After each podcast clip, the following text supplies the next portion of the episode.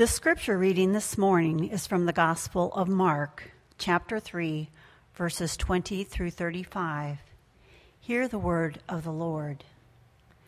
Then Jesus entered a house, and again a crowd gathered, so that he and his disciples were not even able to eat. When his family heard about this, they went to take charge of him, for they said, He is out of his mind. As the teachers of the law who came down from Jerusalem said, He is possessed by Beelzebul. By the prince of demons, he is driving out demons. So Jesus called them over to him and began to speak to them in parables. How can Satan drive out Satan? If a kingdom is divided against itself, that kingdom cannot stand. If a house is divided against itself, that house cannot stand. And if Satan opposes himself and is divided, he cannot stand. His end has come. In fact, no one can enter a strong man's house without first tying him up. Then he can plunder the strong man's house. Truly, I tell you, people can be forgiven all their sins and every slander they utter but whoever blasphemes against the Holy Spirit will never be forgiven. They are guilty of an eternal sin. He said this because they were saying he has an impure spirit. Then Jesus' mother and brothers arrived. Standing outside, they sent someone in to call him. A crowd was sitting around him, and they told him, Your mother and brothers are outside looking for you. Who are my mothers and my brothers? His, he asked. Then he looked at those seated in a circle around him and said, Here are my mother and my brothers. Whoever does God's will is my brother and sister and mother. This is God's word. Thanks be to God. Before we pray and look at this passage together, I want to give a brief announcement to you. Uh, this year, what you'll see on the screen here is uh, what's called the Global Leadership Summit. This is a uh, training that I have attended the last 14 years, and it's so good that I've required our entire staff, the last five, six years or so, to attend as a group together. Now, this year, we have the privilege of hosting the Global Leadership Summit here at Stonebridge. And here's what I want to challenge you with. I want to challenge you to take two days out of your schedule, out of your work schedule, to learn, to be inspired, and to intentionally grow in your own leadership ability. Everyone in this room is a leader. It doesn't matter how old, how young, everyone's a leader, man and woman. Why is everyone a leader? Because every single person has influence as it says up here. Everyone has influence. That's a lot of what leadership boils down to, is how you use the influence God has given you. And so I want to challenge you. Take two days. You'll see it's on the screen here, August 10th and 11th. That's a Thursday and Friday. And I know as I say this, some of you are thinking, I may have to take PTO. I would say it's worth it. And many of you, if you check with your manager, it may actually not have to be PTO. It may count as ongoing training for you. So, you'll see details about this in the bulletin. And actually, the reason I'm saying it today is today and for the next three weeks, we have a very low price that we can offer with a uh, certain code. It's $89. That is incredibly cheap.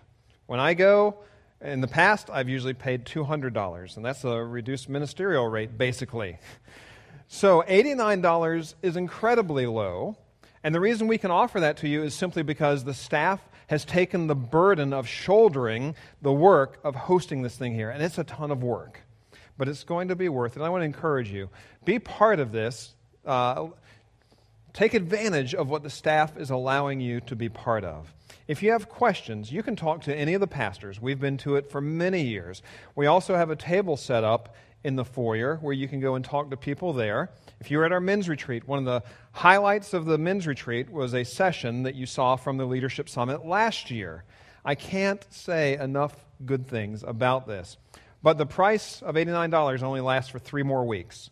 if you're a guest here with us, you know what? I'm just going to count you as part of the Stonebridge family. So even if you go to another church or you're just visiting and you want to come to this, you can use that code, our code, and register for $89. That's fine. We're just going to count you as part of the Stonebridge family. If you have any questions, talk to someone. Uh, in the future weeks, we'll have some iPads at the table and help you register in the morning if you need help. But all the details are in your bulletin. That's it.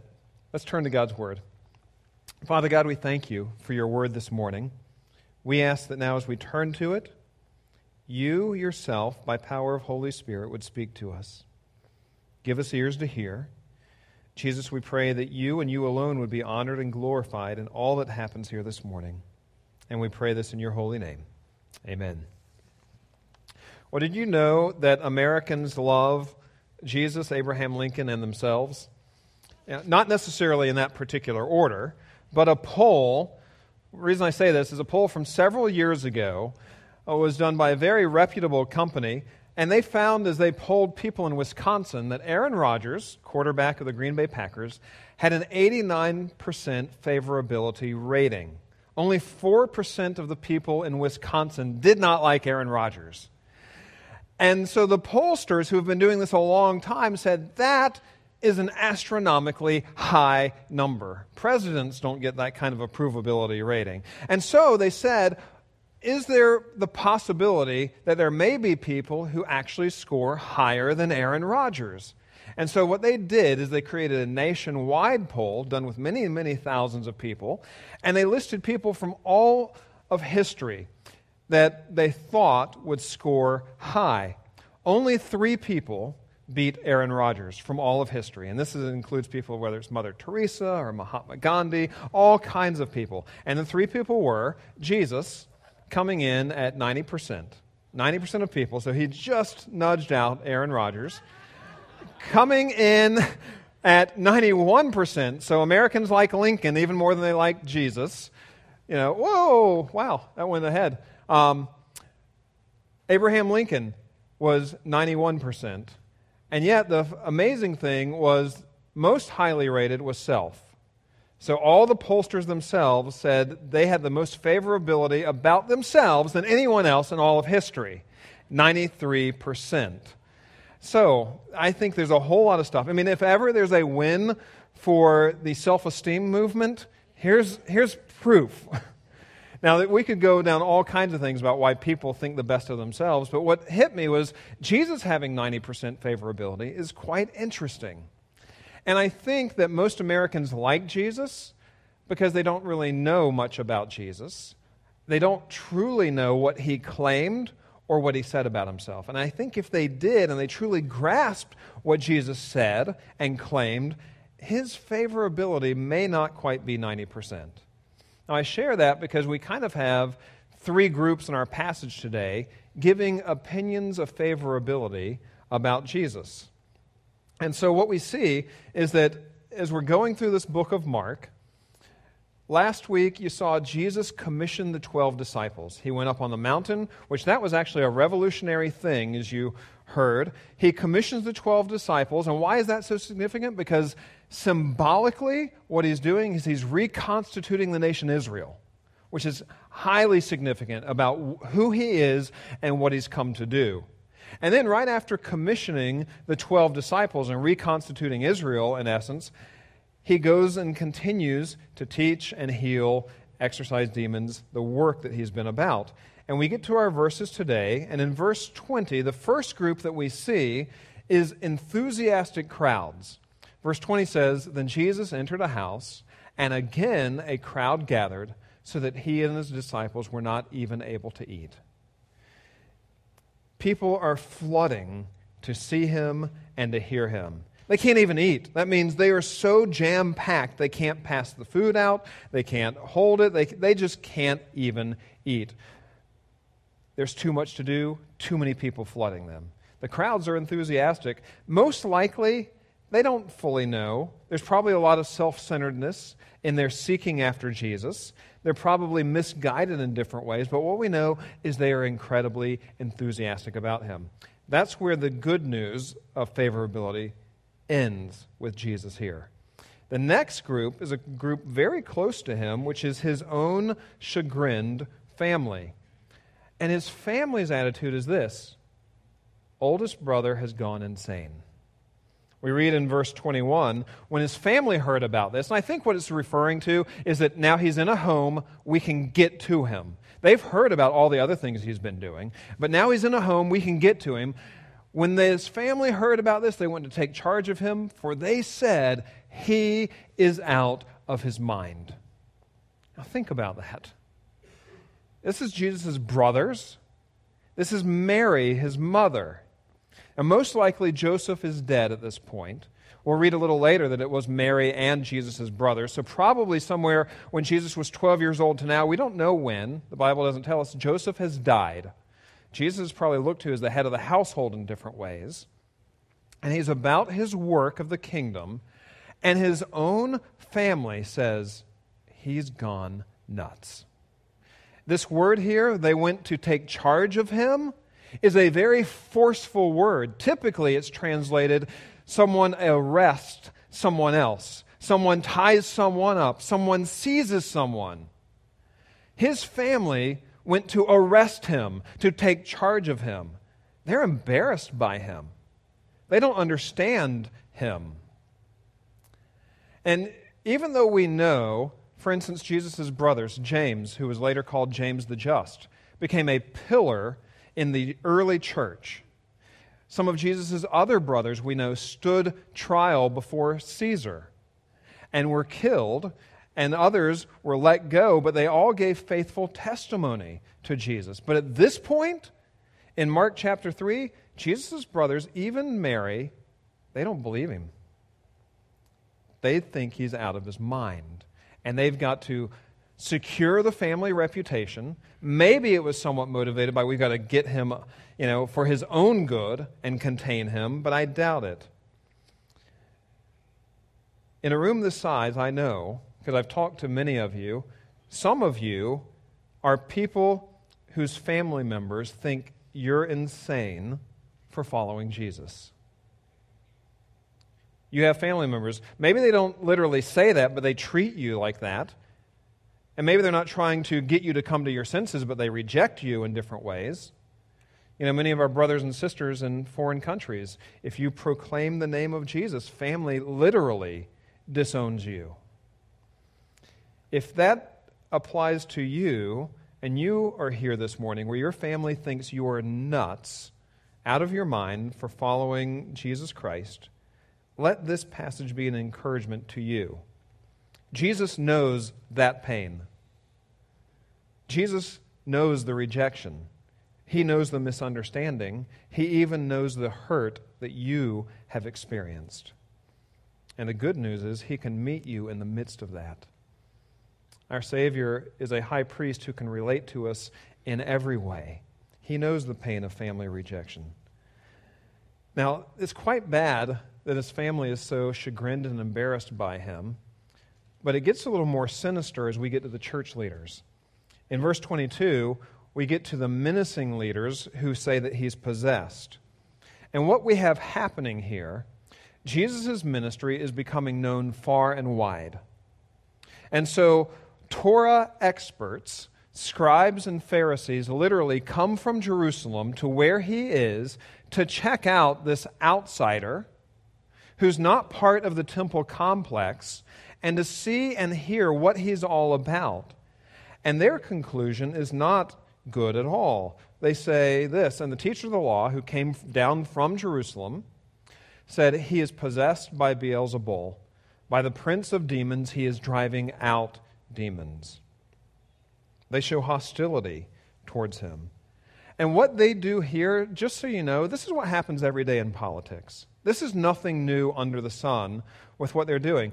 Every day in our country and around the world, you know, if you want to get ahead in politics, one of the best ways to do it is to slap a label on your opposition.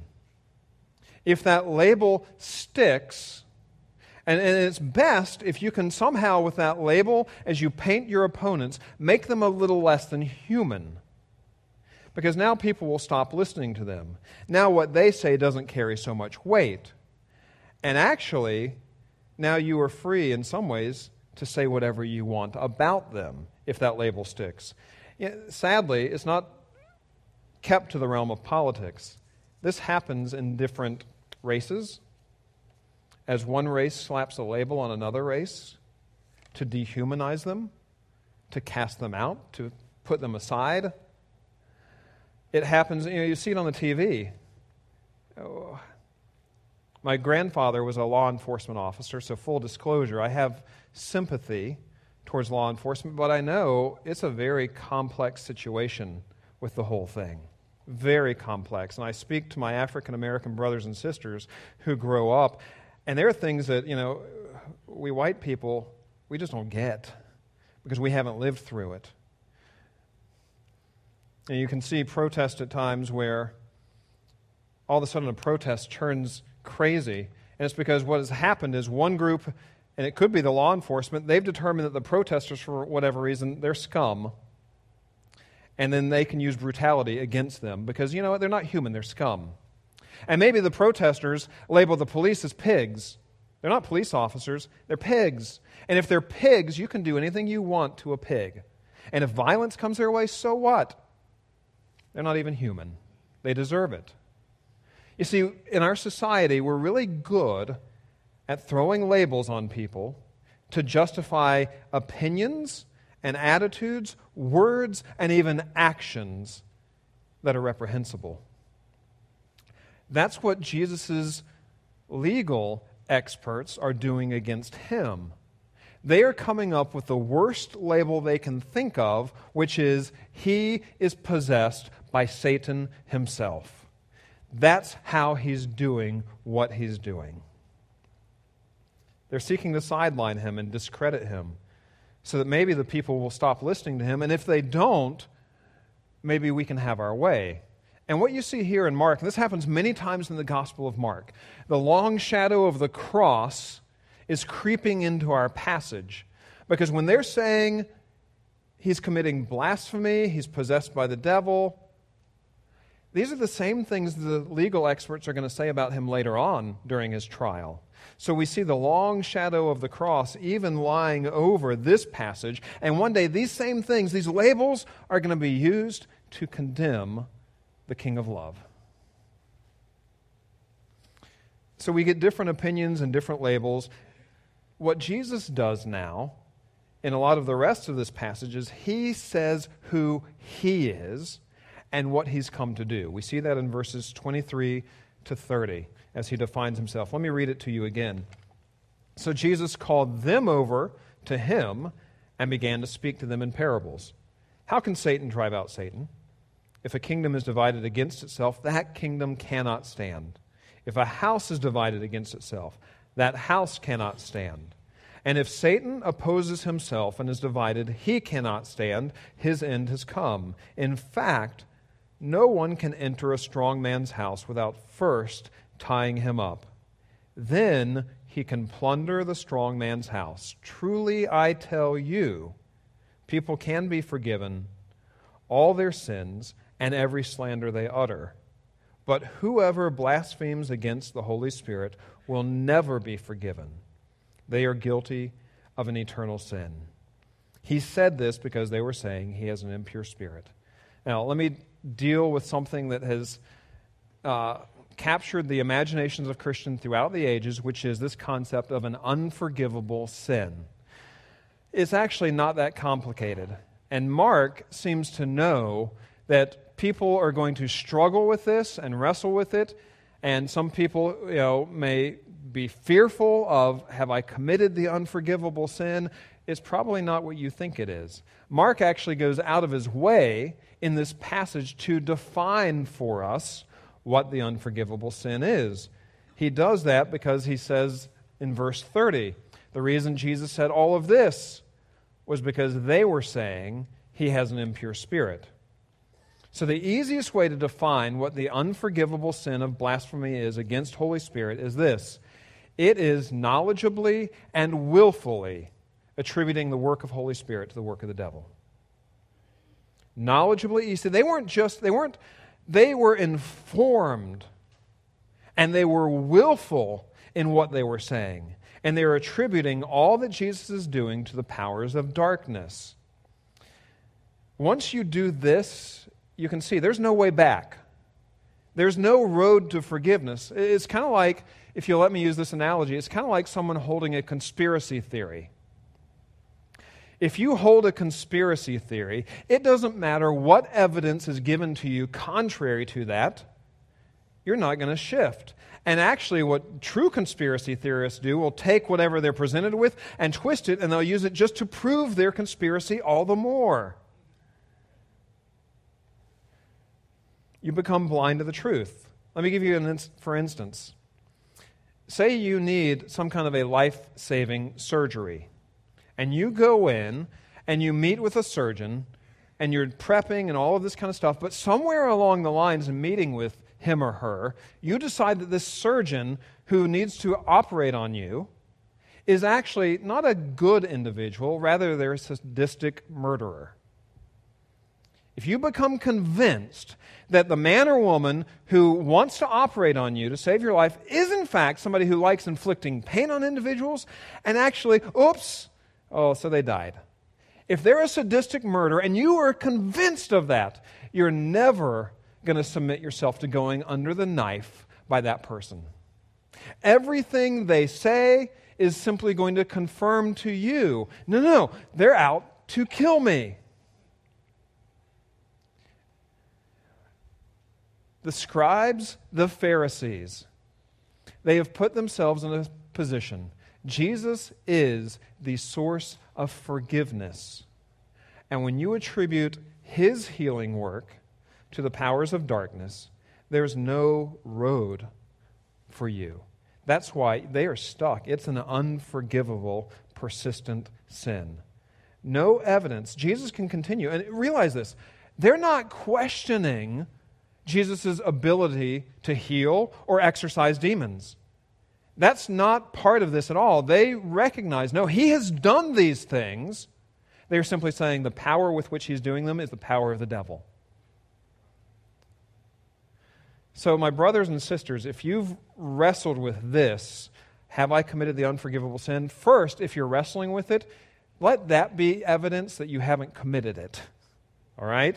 The very fact that you're concerned about it is hope for you. Because if you have committed it, you're not going to be worried about it. Your heart is going to be so hardened like scar tissue, you're not even going to think about it.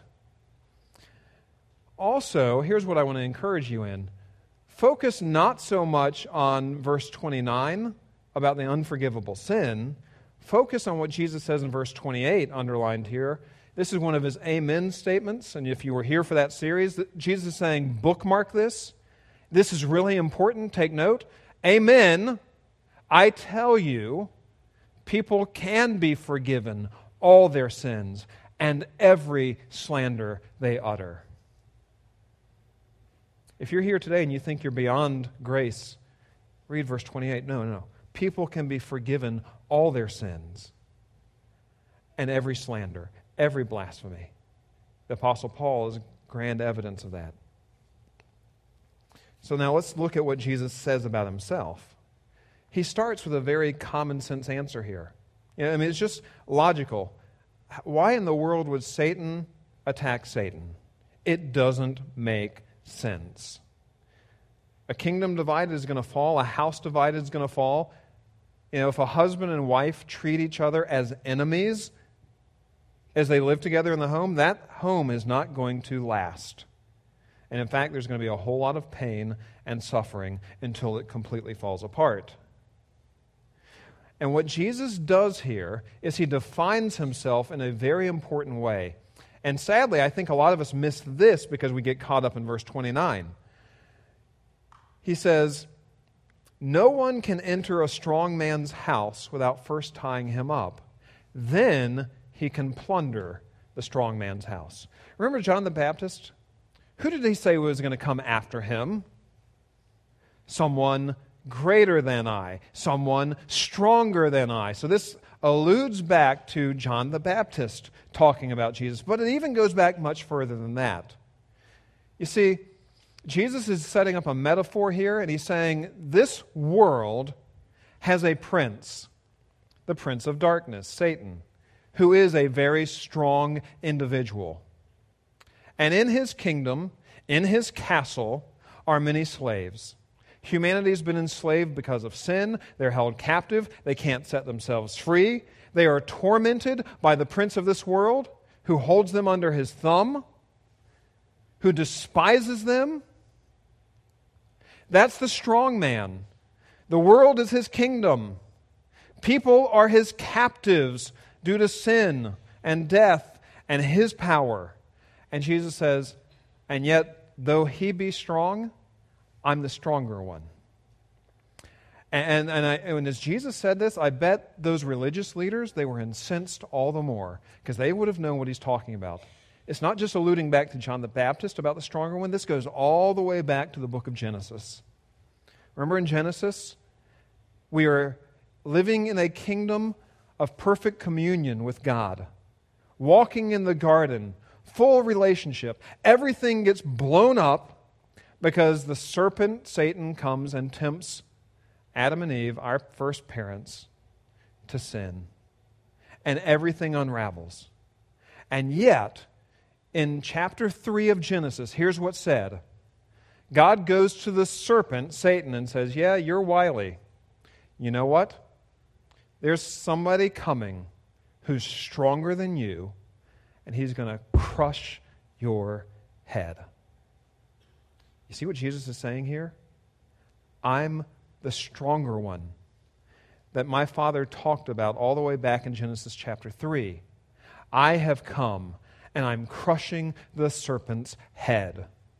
He began that pressure as he was without sin in the desert, as he was tempted by Satan. As he's healing people and exorcising demons, he's putting pressure on the serpent's head. As he dies on the cross, his work is complete he crushes the head of the serpent. He's still yet to be judged, but the stronger one has come. It's not just Genesis. You can read the Psalms, you can read Isaiah, you can read Ezekiel, you can read Malachi. They all talk about the stronger one. And Jesus is saying, Here's who I am. I am the stronger one that you have looked forward to all your life. I am here to set the captives free.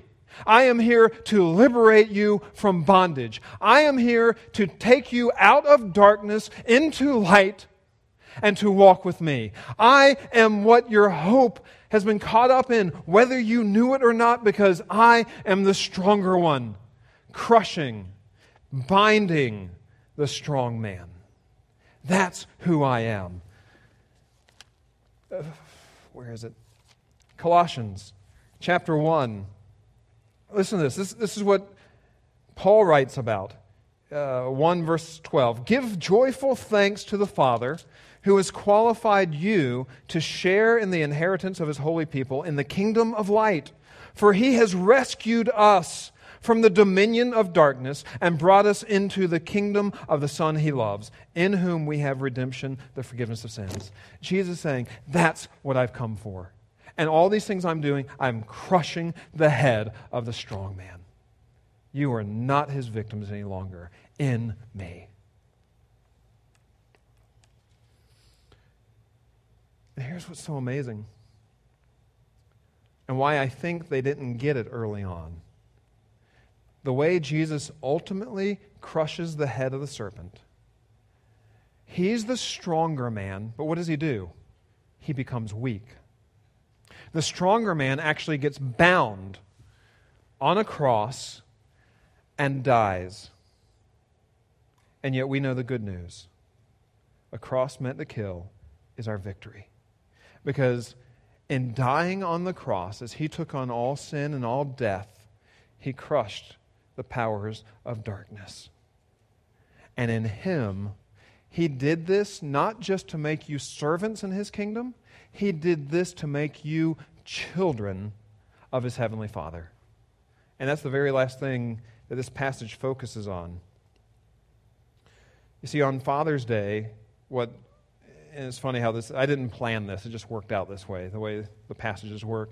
But we have an allusion to a different kind of Father's Day. Jesus' mother and brothers arrived. Standing outside, they sent someone in to call him, and a crowd was sitting around him, and they told him, Your mother and your brothers are outside looking for you. Who are my mother and brothers? he asked. Then he looked at those seated in a circle around him and said, Here are my mother and brothers. Whoever does God's will is my brother and sister and mother. Our passage returns back to Jesus' family with which it began, sometimes called a Mark sandwich. You'll see this happen all the time in Mark. It starts with something, there's something inserted, then it comes back to where it began, a Mark sandwich, and it's meant to actually all go together and teach you something. What Jesus says here is shocking in his culture. You know, we don't, we don't hear it the same way because in our culture, it's very normal for families to be scattered across this country, across the globe, even. You know, many of you parents are rejoicing that you're little lumpkins are home from college because college took them away and now they're home. And while they've grown up, they're still your little kids. You'll always be a little boy, Matthew. college takes kids away. Jobs takes kids away. Marriage takes kids away. And so the norm in our country is for families to get scattered. Sometimes you would even think that families seek to live as far apart from each other as possible. Now, I remember a few years ago, my in laws who were living in Atlanta, their oldest daughter, my wife, was living here in Charlotte, so that's not too far. But their other two daughters, one was living basically in San Francisco, California, and the other one's up in New York City. And so they had to plan to get around and see their three daughters. That's normal. That is not how it was in Jesus' time. See, in Jesus' time, family was everything. You were committed to family. And Jews understood that family solidarity and the commitment to family is an expression of living as God's people. And what many people have said is that commitment to family for Jews was right up there with commitment to observing the Sabbath. How you loved and were committed to your family was right in line with how well you observed the Sabbath. And so when Jesus says this, it would have shocked everyone. What he's doing, for sake of time, I'll just say it this way I've come to create a new family. A new family of God established by my blood, which actually supersedes the blood of your own family. My blood that will secure a new covenantal family of God supersedes all other ties and commitments. I've come to create a new family whose bonds are meant to be closer than any others. The church always needs to keep this front and center. I love it as I was at our denominational annual meeting this week. For the first time, we elected as moderator a Korean. They've always been Caucasian. For the first time, we elected a moderator. That was historic in our denomination. All the seminars I went to this year, I went to with black brothers and sisters, and we got to talk about racial reconciliation. We got to talk about all kinds of things that are important in the family of God. Because the family of God is meant to show a commitment to each other that supersedes all others. If you look around this room, you have brothers and sisters in this room and we are called to solidarity with each other in ways that would make the world scratch their heads and say, why do they love each other that way? You earthly fathers who have blood children, if your child needed something, I know you would do almost anything to help them, wouldn't you? This text challenges us. Fathers in the covenant community, are you willing to do almost anything for your covenant kids? That's what Jesus is calling us to. Are you willing to lay down your lives? Are you willing to sacrifice your things? Are you willing to reach out a hand to someone who is radically different than you and include them and welcome them in? The church needs to keep this front and center all the time. You know, the military gets this. Colin Powell wrote in a book years ago about a young African American soldier who was on the eve of going into battle. And he was asked, Are you scared? And he said, No, I'm not scared. And he looked over his shoulder and jerked his neck back And behind him, this isn't the picture, but behind him were people of all races, men and women,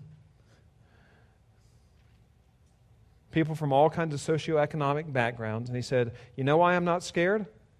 Because they're my family, and we take care of each other.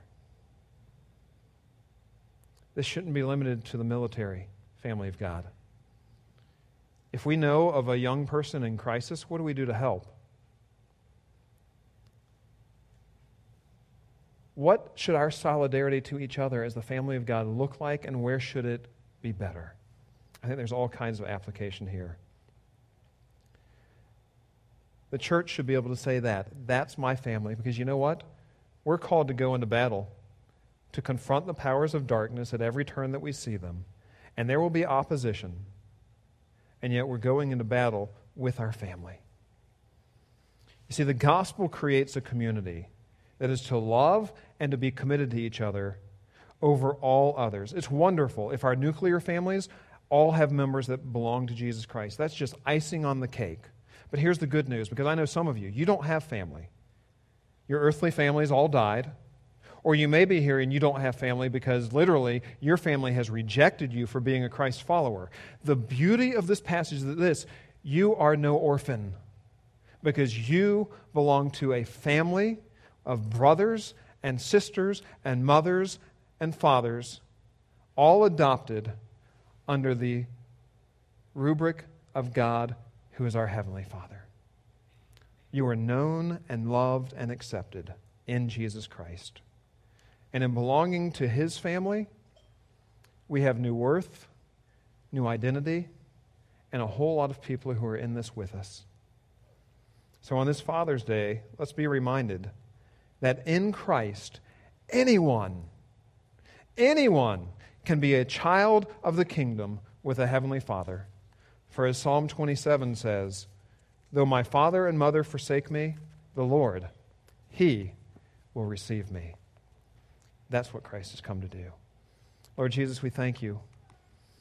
We've only scratched the surface of this passage, but we thank you for who you are and what you've come to do, and that you have made us part of your family. That you call us brothers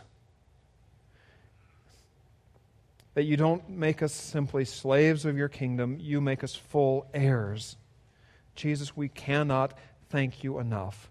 And we thank you that we don't do anything to deserve this, it's all you. We praise your wonderful name. We give you our tithes and our offerings, and we sing this last song to you. Lord, let us, we pray for your family around the world, and that every individual gathering, whether it be here at Stonebridge, Mecklenburg Community, Northside Baptist, every individual church, may every little gathered community reflect the beauty of your covenant family, all for your glory. Amen.